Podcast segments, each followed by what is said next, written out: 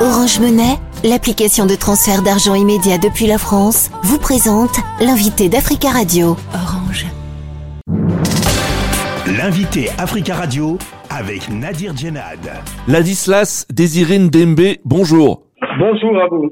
Vous êtes euh, militant écologiste gabonais, président de l'ONG Mouissi Environnement, qui milite au Gabon pour la protection de l'environnement et la défense des droits des communautés. La COP28, la conférence des Nations Unies sur le climat se poursuit à Dubaï, aux Émirats Arabes Unis. Quel bilan faites-vous pour l'instant des travaux?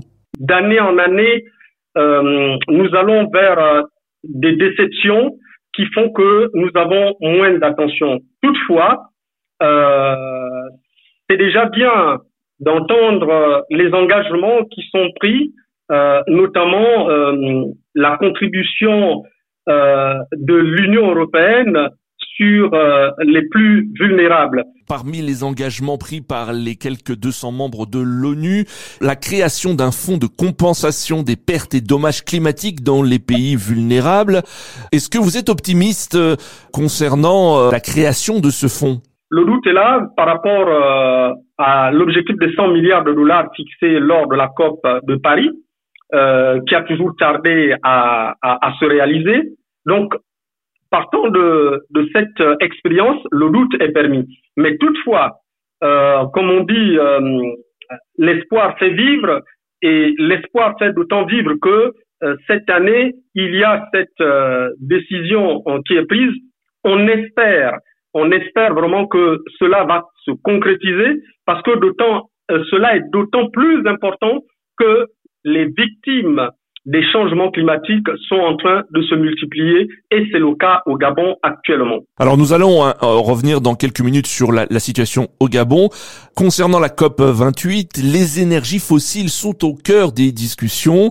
Euh, en tant que président d'ONG, souhaitez-vous que l'accord final prévoit des engagements pour abandonner ces combustibles ou, euh, ou les limiter fortement? Les limiter fortement, oui, parce que c'est c'est la solution idoine, c'est la véritable solution.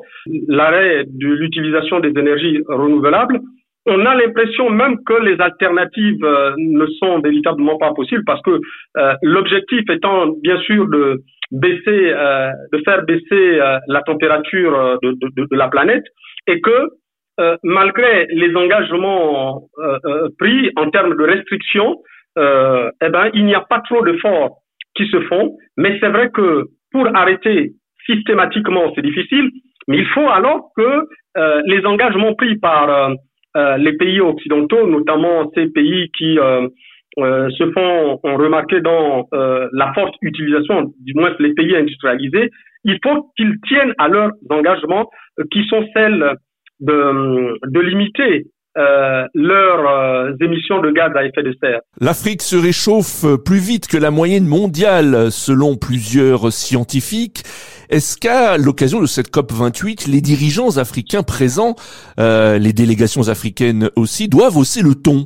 C'est tout ce qu'il y a à faire. Il faut vraiment hausser le ton parce que au niveau des pays africains, eh ben, ce réchauffement climatique euh, se ressent, les impacts sont là et de plus en plus on voit bien euh, des pays africains au niveau euh, du, Sahel, euh, l'avancée du, désert, au niveau des pays comme les nôtres à forte pluviométrie, il y a des inondations qui se multiplient et malheureusement, il n'y a pas des compensations pour pouvoir sauver ces pays déjà vulnérables et ces communautés vulnérables. Donc, il faut vraiment que le ton monte du côté, il y a trop de complaisance peut-être, je dirais, du côté des, des dirigeants africains, qui ont toujours peut-être, euh, dans un contexte colonialiste, qui ont toujours peur du bâton de, des pays de, développés, des pays, euh, des, colons, j'ai envie de dire, permettez-moi.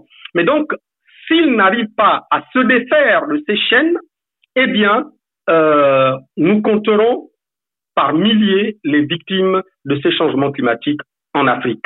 Alors comment le Gabon, euh, euh, votre pays, est, affecté par la crise climatique? À l'instant où je vous parle, depuis euh, deux semaines maintenant, nous assistons à des inondations qui font qu'il y ait aujourd'hui des réfugiés climatiques.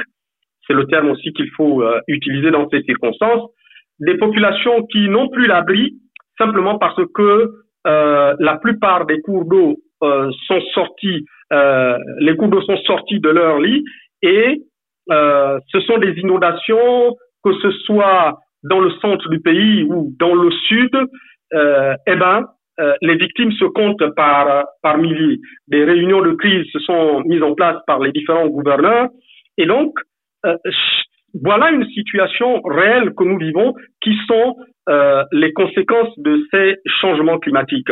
Et nous sommes dans des pays d'autant plus que en, subissant ces méfaits, euh, eh bien, il n'y a pas de moyen d'assister, de soutenir ces, communautés qui sont parfois abandonnées à elles-mêmes, même pour trouver des refuges pour pouvoir les recueillir pendant euh, un temps, ce ce n'est pas possible.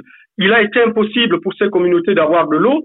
Donc, il suffit que nos villes soient noyées pendant deux jours, eh ben, il manque de ressources.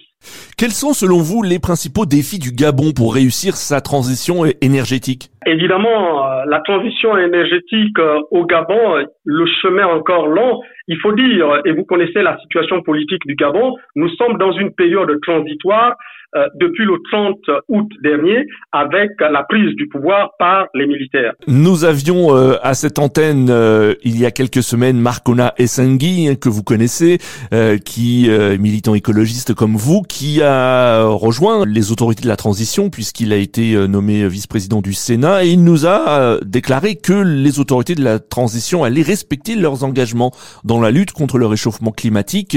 Est-ce que vous avez confiance Vous êtes optimiste? Je pense que si Marc a le dit, il est non seulement bien placé euh, pour le dire, mais il est également au bon endroit pour le dire. J'espère bien. Ce que je peux regretter aujourd'hui avec cette euh, euh, transition, c'est de voir quand même l'ensemble des, des militants activistes accepter d'être dans, dans, dans le camp de, de, de la transition, parce que je crains que cela limite leurs euh, paroles, euh, limite leurs actions. Mais ceci étant, euh, nous sortons de très loin. Et je veux dire, jusqu'avant le 30 août, nous sortons de très loin parce que la gabégie et la malgouvernance qui s'étaient installées, nous étions en train de nous demander comment allons-nous sortir de cette situation. Dieu merci, oui, je le dis, Dieu merci, euh, la providence est arrivée comme ça que les militaires prennent le pouvoir. Et donc, nous avons le devoir d'accorder le bénéfice du doute à ces militaires et à cette transition.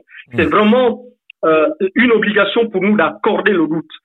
Mais cela n'empêche que nous puissions rester critiques à l'égard de tout pouvoir et de, de, de, tout gouvernant. Ladislas Désiré Ndembe, merci beaucoup d'avoir euh, répondu euh, à nos questions depuis euh, le Gabon. Merci à vous. Je rappelle que vous êtes le président de l'ONG Mouissi Environnement qui milite pour la protection de l'environnement et la défense des droits des communautés au Gabon. Orange Monnaie, l'application de transfert d'argent immédiat depuis la France, vous a présenté l'invité d'Africa Radio. Orange.